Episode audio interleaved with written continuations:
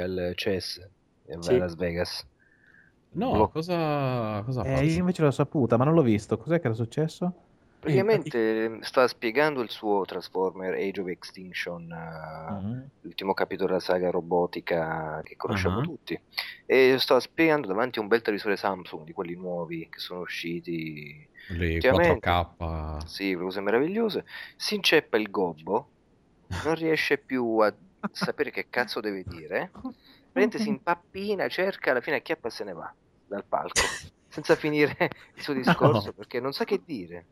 Cioè, tolto il gobbo, non... quello gli faceva pure le domande e lui non sapeva che rispondere. Dai, cazzo, detto- se non sbaglio, prima a un certo punto ha detto: Ah, si è bloccato il, nastro o qualcosa del genere. Sì, E quindi proprio dichiara il fatto che il problema tecnico, dopo non so se che che resti in attesa di una speranza, dopo a un certo punto va via. sì, così. Sì.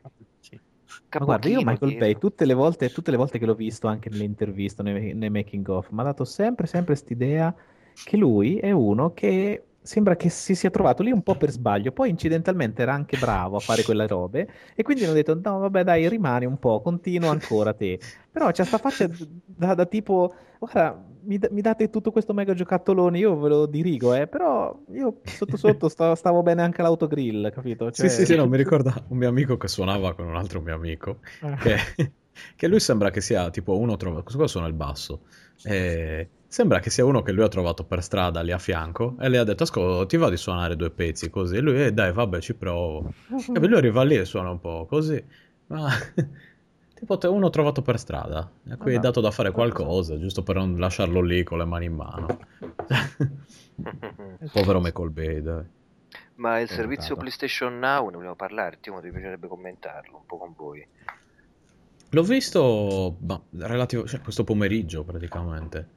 Sì, E eh, vabbè, l'avevano accennata la cosa, avevano accennato la cosa in parte, sì. perché cioè sul fatto che avrebbero usato lo streaming, eccetera. Però, boh, a me spa- spaventa sempre la questione del lag. Perché Ma è quello Gaikai? sì, sì, sì. Ah, Perché eh, allora io avevo provato adesso l'hanno presentato. Gaikai. Io pensavo, eh, pensavo che lo presentassero tra parecchio più tempo. Invece no, Lo sorpresa. fanno i test a fine gennaio in America, finiscono Mhm. con tutte le prove cioè, e lanciano il servizio, pre- penso mh, inizio primavera, Mm. e in America e poi in Europa. E sarà veramente eh, connessione streaming eh, anche su PS3, per intenderci, oltre Ah, che tablet. PS4. È vero, vero, vero, so PS4, bestiale. anche PS3. Eh, Mm.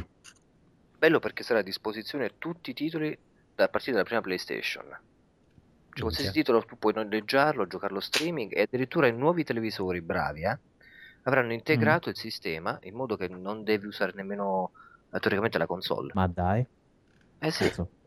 Secondo me questa è una... Cioè, se la fanno bene è una mossa veramente fotonica eh, da parte di, di Sony, perché... perché aggiunge un differenziale notevole che gli altri ancora non hanno. sì. Eh beh, Però ma io, tra l'altro, soprattutto... voi l'avete mai usato robe simili, tipo on live? Sì, io ho usato un live a Gaikai e, e Eh. da me funzionava bene, però su una connessione svizzera in fibra, quindi non lo so. E io l'ho Cioè- usato qua da me on live solo, Gaikai no, ed Mhm. era giocabile. Vedevi che la Mm. grafica ovviamente comprimeva ogni tanto, soprattutto in situazioni più movimentate, e questo forse è l'unico, l'unica cosa che eh, alla lunga cercheremo di capire se dà fastidio al videogiocatore o meno, perché se tu guardi in streaming un video, ormai sei abituato che in alcuni contesti, ma lo, lo vedi anche sui canali televisivi non principali, non la Rai, no? Sul digitale terrestre, cioè il segnale Mhm. arriva già tanto tanto compresso, per cui il fatto che in panoramiche estremamente veloci il segnale degradi, ormai ci sei abituato, non ti crea tanto casino, però un conto è vedere un film in cui non partecipi, un conto invece è vedere qualcosa di più immersivo come dovrebbe essere un gioco. Non so se lì la compressione MPEG Eh. la, la percepisci proprio male. Sì. Allora, se riescono a fare in modo che non perda, cioè nel senso che ti dicono se la tua connessione fa schifo il segnale perde e sono cazzi tuoi. Se però dici se la connessione rispetto a questi standard tu avrai sempre questo livello di eh, qualità senza perdere eh, di, di segnale, senza perdere di mm, come dire, nitidezza video, ecco, e, e ci puoi giocare dal cellulare, per dire. Cioè, secondo me hanno fatto una mossa non indifferente perché Sì, lì Sì, sì. cazzo ti mangi il- non, non so quanta fetta di mercato con chiunque praticamente. Ma mm, piccola curiosi- curiosità, forse sono io che vivo ancora nel 1997. Ma cosa, cosa si, cosa si- probabile, cosa si intende per giocare in streaming? Perché mi sono un attimo perso gli ultimi tempi. Eh, allora, prego. Ehm, fondamentalmente tutto il videogioco rimane nei server proprietari della, della- in questo caso della Sony, Sì? eh, in modo che tu non debba avere il videogioco installato sulla, sulla console. Eh, quindi succede Ah. che tu prendi, ti colleghi al loro server, l'impulso che dai al joypad di muovere il giocatore viene Sì. registrato con un impulso lì eh, al loro server che ti rimanda il feedback del, del personaggio che si muove in avanti. Qui teoricamente sono delocalizzati i videogiochi. Non li stai, tu Ah. hai soltanto la piattaforma per poterli vedere, cioè lo schermo TV e in questo Sì. caso anche la console per ricevere il segnale, che però puoi farne anche a meno perché se le integreranno nei televisori Bravia, la Sony, non c'è bisogno nemmeno della console a questo punto, da quanto ho Mm. capito. Sì, sì. Ehm, la cosa però che sto pensando è che la console potrebbe essere utile per un motivo. Visto la mostruosa RAM che c'ha la PS4, non pre- presumo praticamente che molti dati verranno comunque scaricati all'interno della RAM. Cioè non sarà un download vero e proprio, però alcune cose potrebbero essere richiamabili, secondo me, dal sistema. Quindi c'è una sorta di input-output di informazioni in modo che eh, si, limita- si lim- limitano i lag, si limita la perdita di segnale. Eh, presumo che ci sia una sorta di, di corrispondenza. non- la PlayStation non è fatta soltanto per ricevere, invierà anche No, qualche. no, però con l'idea che sta roba giri anche sulle televisioni tablet, gli smartphone, eh, suppo- e ovviamente fai girare del software progettato 20 anni fa o 15 anni fa, eh, ve- così su due piedi mi, mi sembra improbabile che questo software sia in grado di gestire una, un deployment di ti sento asset. Sì. Ok, senti bene? Aspetta. No? Adesso- Ti sento come ti succede ogni tanto. Aspetta, ma sì, ma, ma ho comprato una cuffia nuova fichissima. Adesso? No, ma non è Merda, cuffia, è guarda. Il microfono. microfono. Ah, eh, ma anche il microfono è attaccato alla cuffia nuova fichissima. Ah, Ah, ok. ok. Ah, ecco. Ok, adesso tutto Eh, è, è il modello Max Headroom. Sì. Adesso Sì. è ancora male? Si sente? No, no, no, No, adesso Ma è wireless Ok. per caso? No, no, no, no, è wired. È della, Wired. della Turtle Beach. Con, con Eh, altri cavi aggiuntivi. Tartaruga e puttane. Esatto, che- di cui ignoro il significato.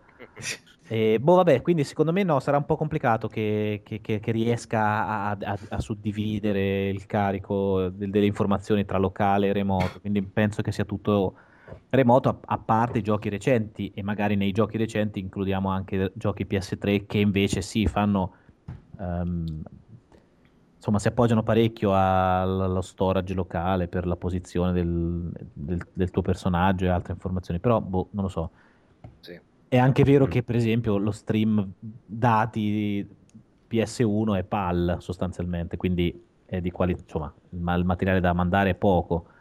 Eh, PS2 è uguale PAL, no? Quindi non era in HD, quindi fino a PS2 Sì, siamo beh. sempre su quel dato lì, però certo... Aspetta, però eh, pa- PS3. PAL, eh, scusa, se invece mandi un segnale NTSC, cioè nel senso, se, se Eh, invece vabbè, loro sì. hanno delle... Sì, sì, utilizzano farà- delle farà- console giapponesi, Esatto, farà l'upscale, però comunque sia il segnale di partenza che ti devi mh, eh, trasportare su stream è comunque PAL in NTSC, quindi comunque parecchio più basso del- dello stream HD. eh, Mm, mm, mm. Però è vero che comunque eh, internet è un protocollo molto laggoso. eh, Mm. eh, però è anche vero che c'è gente che gioca in Morpg in real time, però quello e quindi e ha lag quasi inesistente. Non, non lo so, staremo a vedere. Sì. Beh, vabbè. A me Interessante, mi, boh. mi, mi sfarfalla l'immagine anche quando streaming PlayStation Vita con PS4. Cioè, Mm. per- a due mesi di distanza, per intenderci. Cioè, ho questo problema che molte volte non si aggiorna l'immagine alla velocità che, che ti permette una visibilità ottimale e quindi comincia a spiz- spixellare tutto. Eh, E quello come funziona? Perché io ho la PS Vita, anzi ne approfitto per chiederti il eh, codice, il eh, nick su PSN. Ah, è Brown Lewis, Brown Lewis con due S finali. Solito. Ok. Vabbè, E- e, e lì come, come fa? Il remote play? Io aspetto che esca qualche cosa di... Boh, di Sì. super incredibile per, eh, per PS4. poi la prendo. Io ho provato Resogun per PS4, ho giocato in remoto su PS Vita.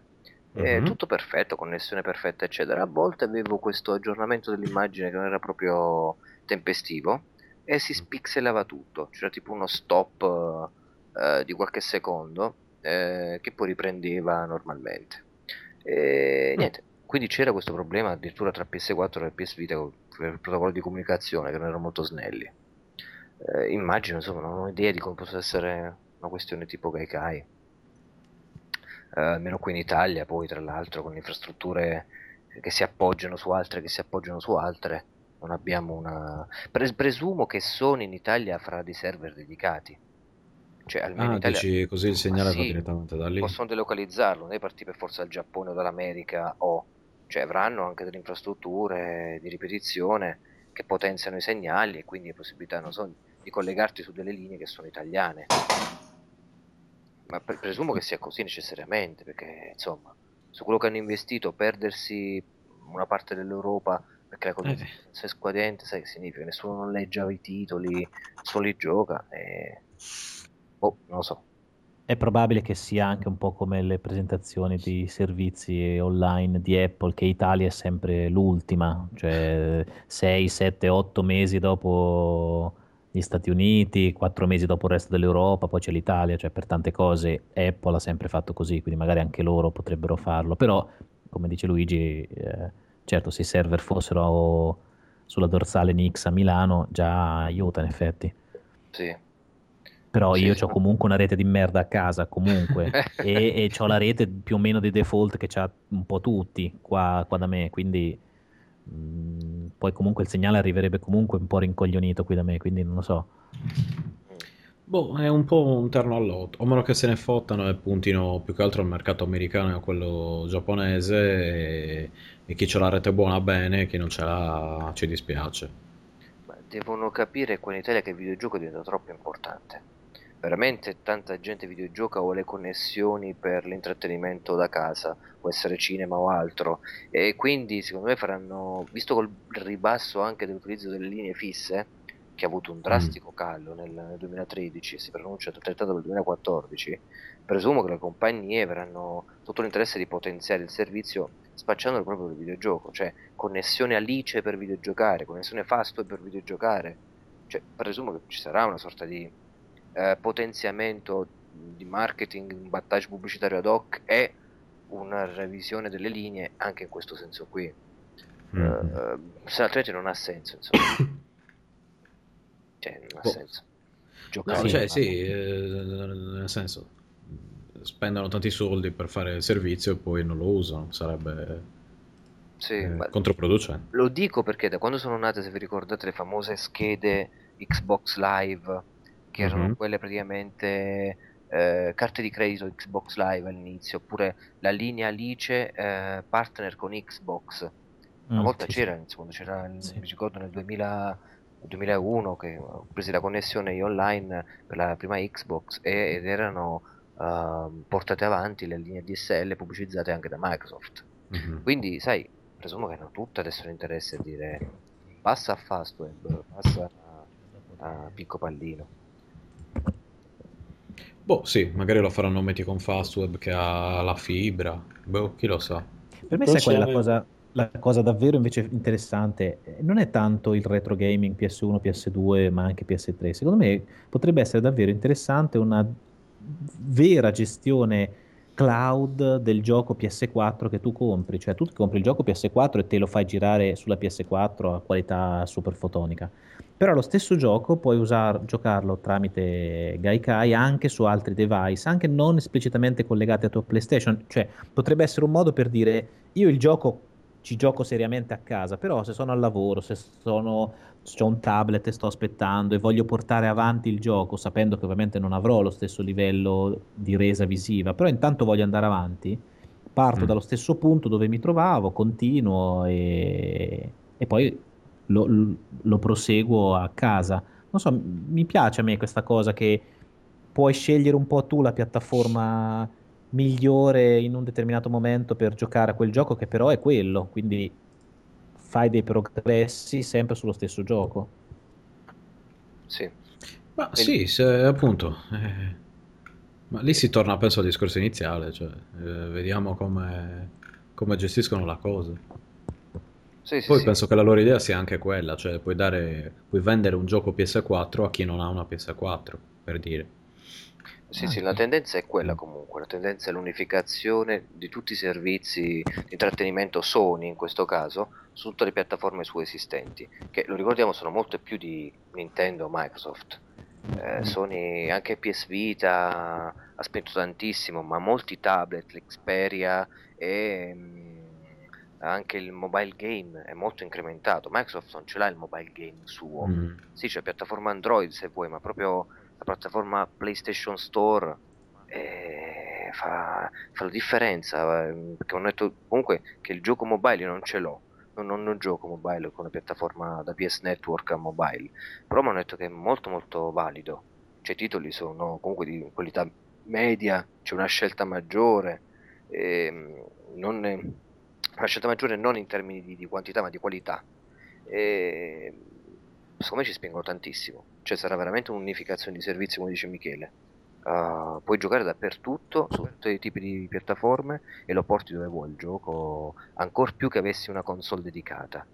Eh, ma basta pensare che il televisore, cioè sono i bravi a avranno integrato il sistema Gaikai all'interno, il sistema di streaming. Cioè si connettono online e puoi giocare dal televisore senza, senza console, presumo, soltanto con un joypad a questo punto. Sì, sì, per forza, certo. Sì, sì. Eh, è Ah, pazzesco. ma sta potre- potresti, anche, potresti anche introdurre un concetto di, di- di- di gioco eh, multistrato, nel senso che magari, immagino un GTA, tu fai le quest principali eh, a, a risoluzione completa sulla tua PlayStation, però in realtà gli altri minigiochi o mini livelli puoi avere la sensazione che giocarli fuori, ehm, quindi in, in- in altri contesti, su altri device, a risoluzione minore, eh, non lo percepisci in- principalmente come una sfiga dal punto di vista visivo, di esperienza, ma eh, sto arricchendo il mio personaggio da questo punto di vista utilizzando questo sottogioco e questo device che uso in questo momento, il tablet o il cellulare, va più che bene per questa cosa qui. Magari non, non- non- non ci giochi a GTA 6, anche se potessi, scusa GTA 6, a, a Gran Turismo, anche se potessi, però po- potresti ecco, passare del tempo a tunare la, la tua vettura su un Sì. media diverso. Mm, tu dici una- allora un servizio laterale, diciamo. No, no, ma è sempre il gioco. Poi se tu Anche vuoi la- e sei, sei chiuso in un bunker radio- eh, post-atomico, puoi comunque giocarci completamente su, su- sul tuo Nexus. Però diciamo che si potrebbe immagin- cominciare a immaginare un po' come fa la Wii U, che eh, alcune informazioni te le sposta sul monitor secondario. Uno potrebbe cominciare a immaginare giochi che sai già che puoi utilizzarli un po' più come passatempo su device secondari, c'è il device primario che è la PlayStation e poi ci sono tutta questa serie di device mobili, ma magari anche una finestra di un browser o all'interno di un computer, un client, dove tu mentre sei al lavoro puoi tenere sott'occhio gli avanzamenti di una determinata sotto questo, gli status, eh, non lo so, nel- secondo me è interessantissima come roba. Sì. Mm. Stavo pensando all'intermediazione che ci sarà poi fra il cinema e la televisione. Finiranno per convergere videogioco e immagine, mh, diciamo, eh, di palinsesto televisivo. E questo ti- ci porta a degli scenari, secondo me, molto molto interessanti che ridefiniscono l'attività del, del- del televisore. Cioè, immaginate davvero che non dovete avere una console e dite a un certo punto mi sono scocciato di giocare al, di vedere il serial eh, 24, per esempio, no? Quello con eh, Sì, sì, sì, Sutherland. Metto il gioco e ci potrebbe essere in futuro un- la puntata che tu puoi giocare a un certo punto. Cioè, se vedendo la puntata dici aspetta, non voglio vedere come va a finire qua Sutherland, come libera gli ostaggi, voglio prendere un percorso alternativo. Clicchi un pulsante e, e diventa interattivo. Cioè, immaginatevi che, che vuol dire non avere più quella sorta di differenza visiva e sensoriale fra i due media e vederli ricombinati in modo che perde di senso sia la TV come lo intendevamo prima, eh, come cinema anche, e sia il videogioco come lo intendiamo adesso. I linguaggi saranno intrecciati e la televisione non sarà più soltanto una cosa da guardare passivamente, ma una cosa in cui interagire. Televisione per antonomasia perché non c'è più la console, quindi proprio soltanto lei. Per me per è- quello penso che ci vorrà ancora un bel po' Sì, di sì, sì, sì, Però- però sai, scenari futuri, ma immagino, sto per un pulsante, voglio, voglio viverlo io, questo mi piace, so, sto vedendo, eh, avete presente In Treatment, l'avete mai visto quello con... eh, Sì. Eh, immagino a Eh. un certo punto dice, mo la mando a fanculo questa qui che sta facendo la, la seduta psicoterapica con me, e tipo le tiro un ceffone, faccio qualcosa, vediamo che succede. È pazzesco, poi dovranno prevedere chi scrive sceneggiature per i film, anche l'ambito interattivo. Cioè nel senso, ok, questo succede questo e questo nella storia normale, però se il giocatore interviene e decide di fare questo, eh, succederà quest'altro. Diventeranno degli script eh, di 8000 pagine.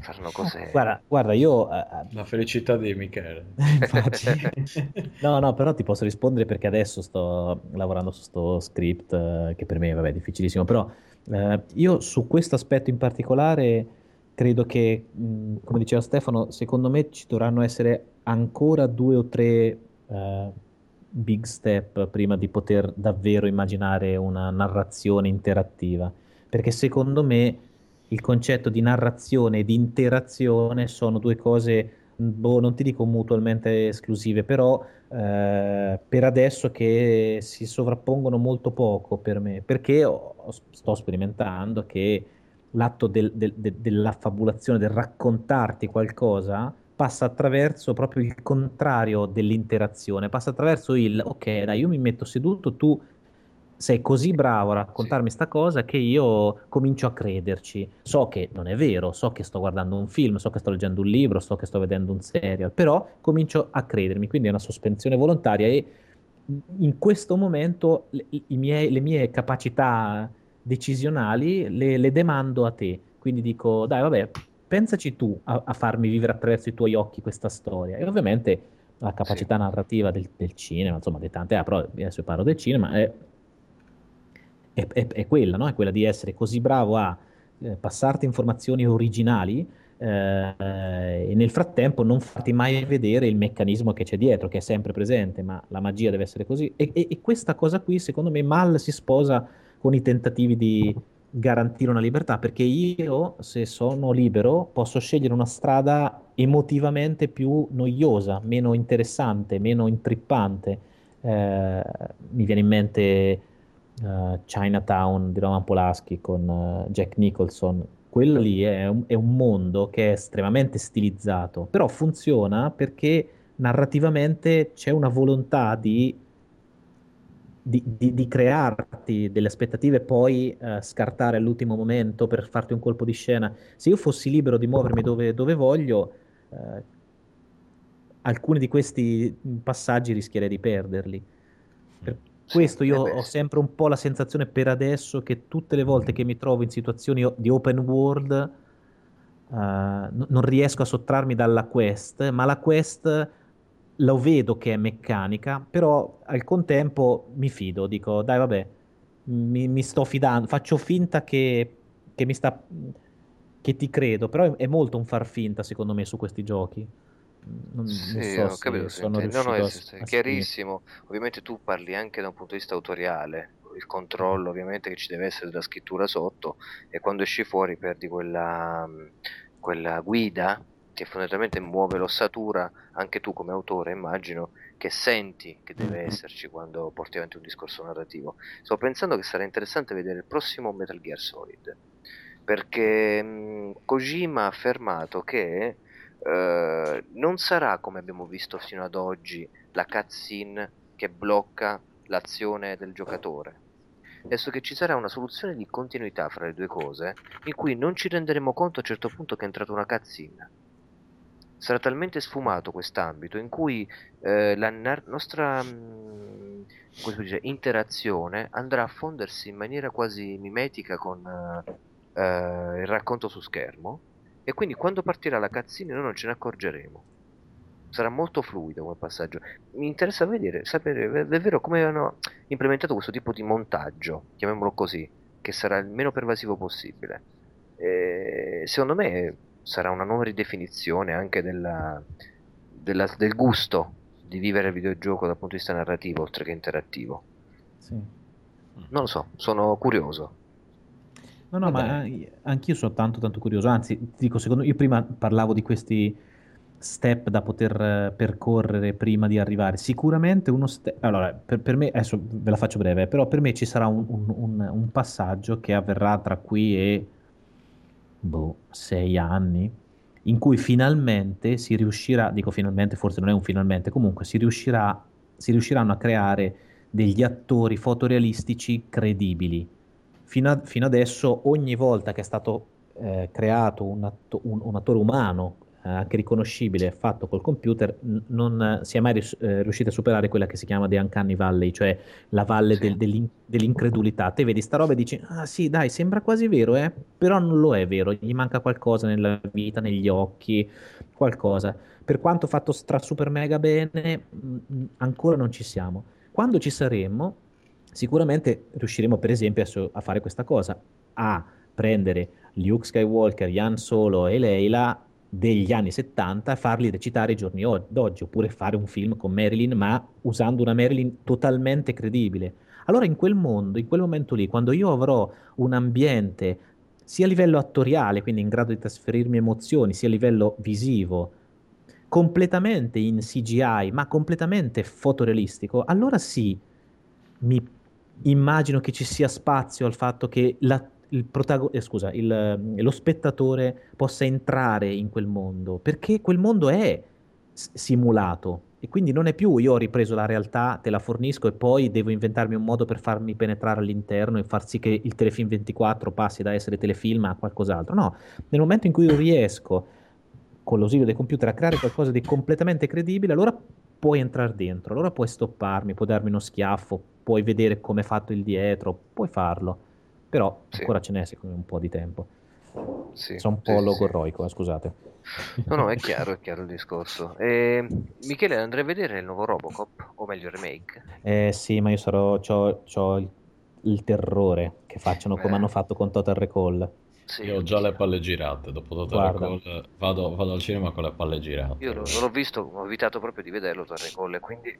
Anch'io. eh, Guarda, no, Total Recall è, è terribile. Cioè, allora, il, il- il trailer del nuovo Robocop un pochino lascia ben sperare, ti devo dire. Soprattutto l'ultimo trailer che è uscito. sì. Ma Total Recall è, è- è incredibile perché il Total Recall di Veroen è un, è un Total Recall molto violento e eh, con tutto un sostrato sociale all'acqua di rose, però c'è presente di ribellione, ma comunque unito costantemente con questa violenza eh, cartoon, però, però forte, che ho, ho- ho- ho il terrore davvero che, cioè, e, e che invece Total Recall, eh, eh, l'ultimo che è uscito, ha, ha completamente epurato, non c'è nulla di tutto questo, è solamente un action movie con un'ambientazione interessante. Però segue di più il racconto, in realtà. Sì, probabilmente sì, probabilmente Sì, cioè, sì. Che, che- io, cioè, sì, segue di più il racconto perché la storia è più fedele, ma è più, è più brutta. Cioè, in Eh. questo caso, resa al cinema Sì. diventa un film stupido. Sì, ma guarda, il, il rischio mh, con Robocop è lo stesso, eh, perché Eh, Robocop è, è- esempio, Robocop è estremamente violento, estremamente sensuale, no? La scena in cui eh, il, il cattivo eh, sniffa coca sulle tette della prostituta e poi arriva il tizio, gli fa il discorso, gli butta la granata, esplodono. Cioè, è una roba di una anche proprio difficoltà emotiva da sostenere, che è fortissima, fighissima. E oggi Sì. non si sa perché siamo davvero anestetizzati su ste robe e non riusciamo a rifarle. Cioè, io sono convinto che non riusciranno a mettere dentro quel livello di cattiveria, forse anche gratuita. Sì, cioè, qui o fanno il film tipo Hostel, dove c'è solo eh, violenza, eccetera, oppure ti fanno il film d'azione come, non lo so, l'ultimo film di Dredd, per dire. Sì, O, o appunto, o Eh, Total Recall, infatti. che alla ci- fine sì, cioè... Non ci sarà sangue, secondo me, c'è il Robocop. Cazzo, non- il Robocop I cioè, prototipi, la- la- la- i prototipi di il- Robocop. Il erano- tizio che viene investito dalla macchina e si spalma sul vetro, cioè, Tremendo. è una roba Bellissimo. fantastica, crudele, inutilmente crudele, però funziona. Sì. Eh, e per- il fatto qual è? Perché è bravo Veroen? Perché dice, allora, in questo film possono succedere queste cose, quindi lui fa, mo- monta su la, il- insomma, la situazione per far sì che quando le D209 sbrocca e comincia a, a- a- a smitragliare tutti, tu sai che puoi rivedere quelle situazioni, quindi è terribile perché dici, Madonna, adesso questo succede un casino perché prima mi hai fatto vedere delle, delle robe orrende, quindi non ti farai problemi adesso a farmele vedere. Mm. Se invece è anestetizzato all'inizio, tu sai che già che le D209 sì, sarà cattivo, ma forse fino a un certo punto. Mm, Sì, sì. No, no, è meraviglioso. A livello di psicologico, il primo Robocop è stato giocato benissimo. Bellissimo, sì. Sì, sì, sì, benissimo. Forse e- i primi due, forse il terzo un po'... No, no, il primo, io parlo del primo. Il Ah, solo il secondo, primo. secondo mi Ah, piace molto la qualità della pellicola, è sporca, È è, vero. è diversa. Mi piace poi, ma- c'è Kane che è terrorizzante come, Mm. come macchina, come eh, cyborg. Perse. Che- Sì, cyborg, diciamo sì, se vuoi è un cyborg ancora, perché c'è ancora una parte umana. E quel, quella real- quel viso che c'ha quello schermo quando esce fuori, È bestiale, sì. unica concessione all'umano eh, che viene data con quella rappresentazione tridimensionale, eh, la poligonale di quel volto. Mhm. Quella è inquietante, cioè quella è la parte veramente che caratterizza il film, secondo me, dal punto di vista proprio eh, di inquietudine. E, e in Robocop c'è- questo ci è sempre piaciuto, secondo me, non, non penso di parlare a Vanvera, cioè il fatto che sussiste ancora l'umano dentro alla macchina. E fa- fa- è emblematica la frase di, di- di Murphy quando non ricorda i suoi, ehm, la sua famiglia, che gli chiede la, la gente amica, eh, insomma, lei si è rifatta una vita, tua moglie, bla bla bla, dice posso sentirli in me ma non riesco a ricordarli. Sì. Cioè il fatto che sussiste l'anima, sento ancora in me la mia famiglia, l'affetto e tutto, ma non riesco a ricordarlo dal punto di vista memorico perché mi hanno cancellato la memoria. E mh, questo aspetto di sussistenza apre tutto uno spiraglio che poi Ghost in the Shell ha, ha sparato al massimo a livello proprio filosofico. Certo. Vi invito a vedere Ghost in the Shell sempre a tutti, Sì. ogni volta. mhm. E il Robocop 2 questo non ce l'ha più. Robocop 2, cioè lui è diventato un umano, una, parlo di Kane, una, una macchina che c'ha dentro questi comportamenti caratteriali di questo uomo ormai privato di tutto, del suo corpo, di- di- di- sussiste questa cattiveria, però è completamente disumanizzato, non c'è più, non è più Murphy, anche a livello antropomorfico non c'è più l'uomo visivo. Ecco, nel nuovo Robocop quello che ho notato è che c'è una pulizia dell'immagine di fondo, mi fa pensare a quella cosa perfettina americana tipo Iron Man, no? Cioè, fa- facciamo figo, facciamo tutto, eccetera. Ma dove sussiste poi l'uomo e la macchina? Dov'è il confine? Perché mi è sembrato molto umano questo, questo Murphy dentro eh, l'endoscheletro, l'esoscheletro. Cioè, mi è sembrato molto molto umano, quasi non sembrava che fosse una macchina, per intenderci.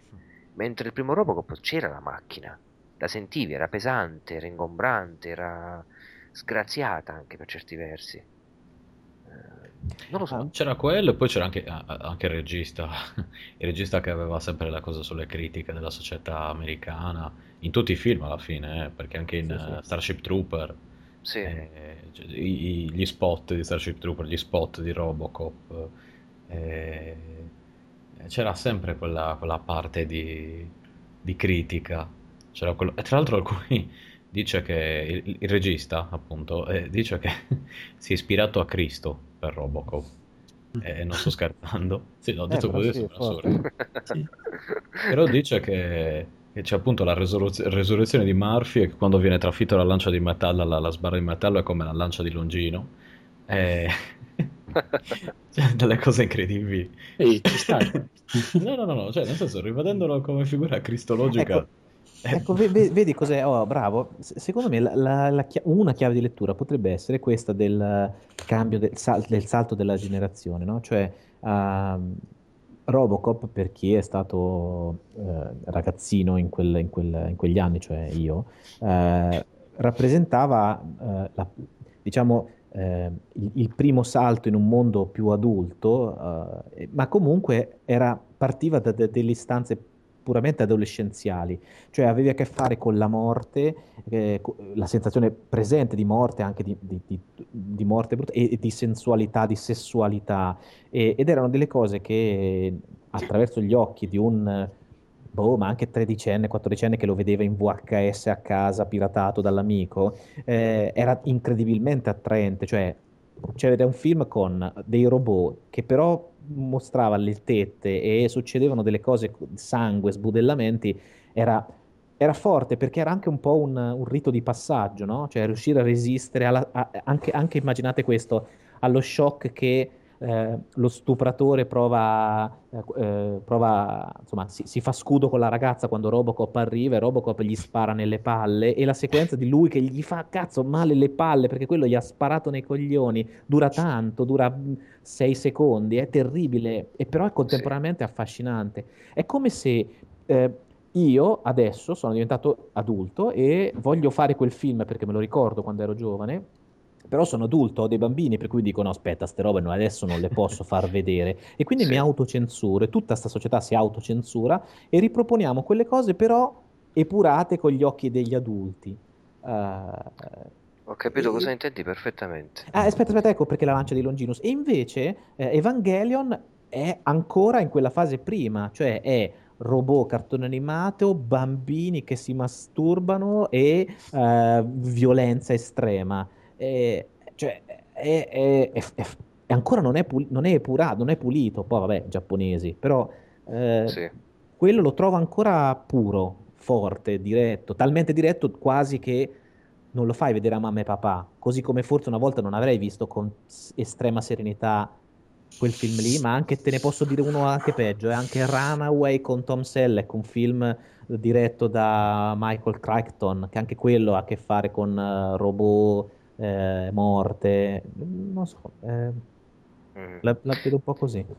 Sai cosa? Uh, negli anni Ottanta, secondo me, quando hanno mandato avanti questi film, però Terminator e Robocop in particolare, uh, ma anche Predator, quel tipo di violenza per intenderci, uh, era bello far vedere cose che non fondamentalmente non si vedevano se non magari forse nei giornali splatter o altro.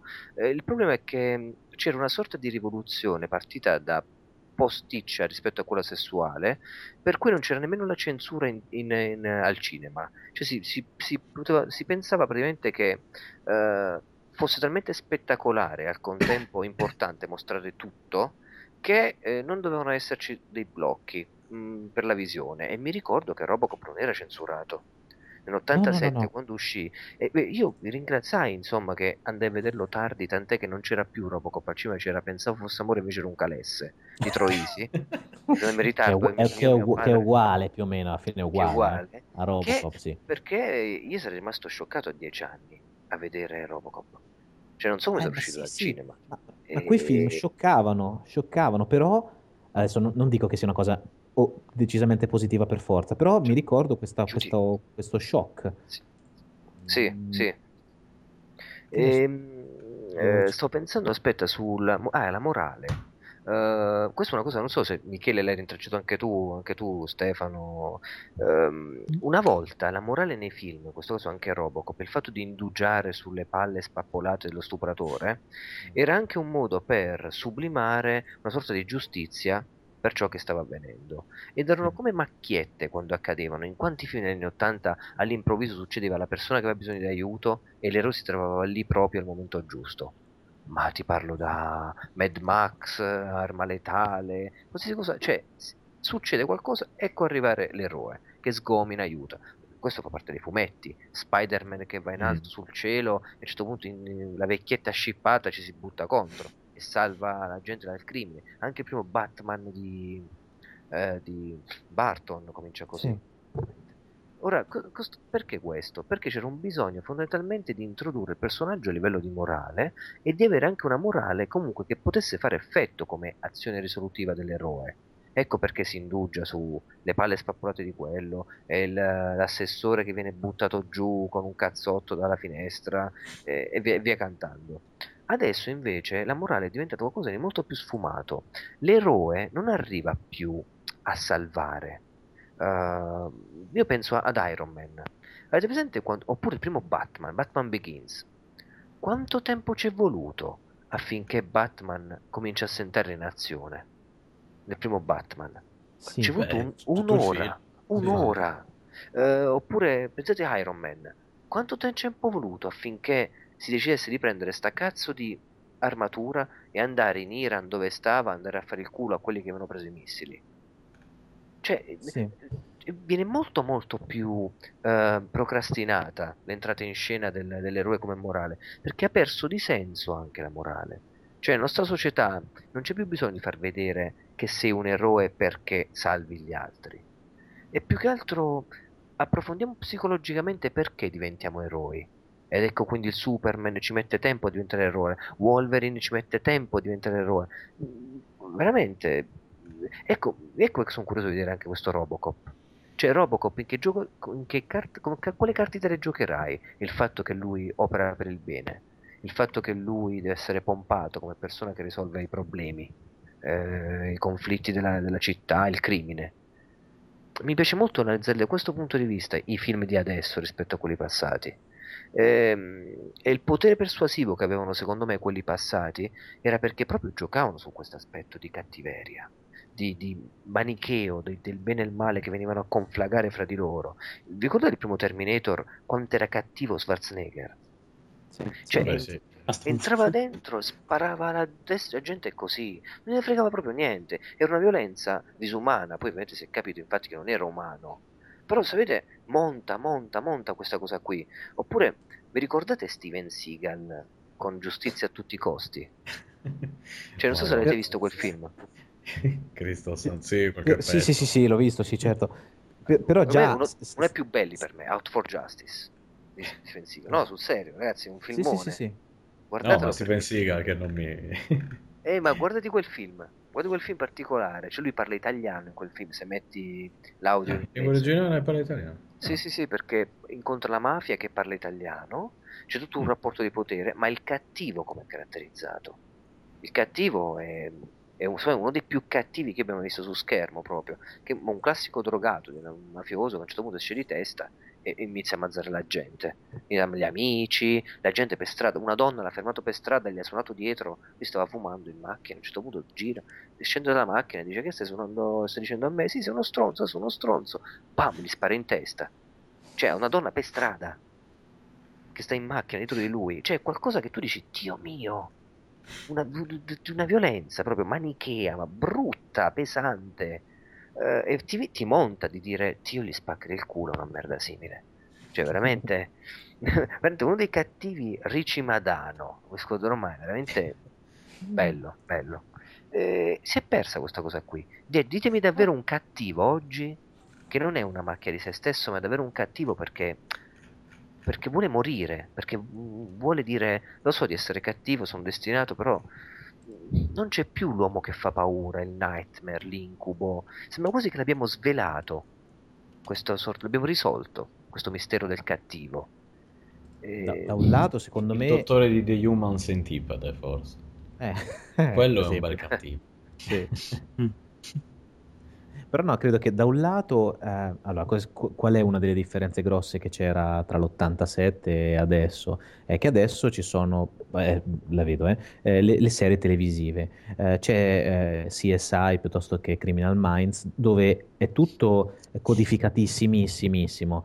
Eh, lo, lo sai tutto dal subito chi è il cattivo, chi è il buono, no? però ti dici, vabbè, dai, stasera ho voglia di vedere sta roba, raccontami la storia che mi, mi racconti ogni sera, non mi dire nulla di nuovo come vedere Grey's Anatomy. Io non voglio cose nuove, ma in realtà voglio sempre la stessa cosa, va bene.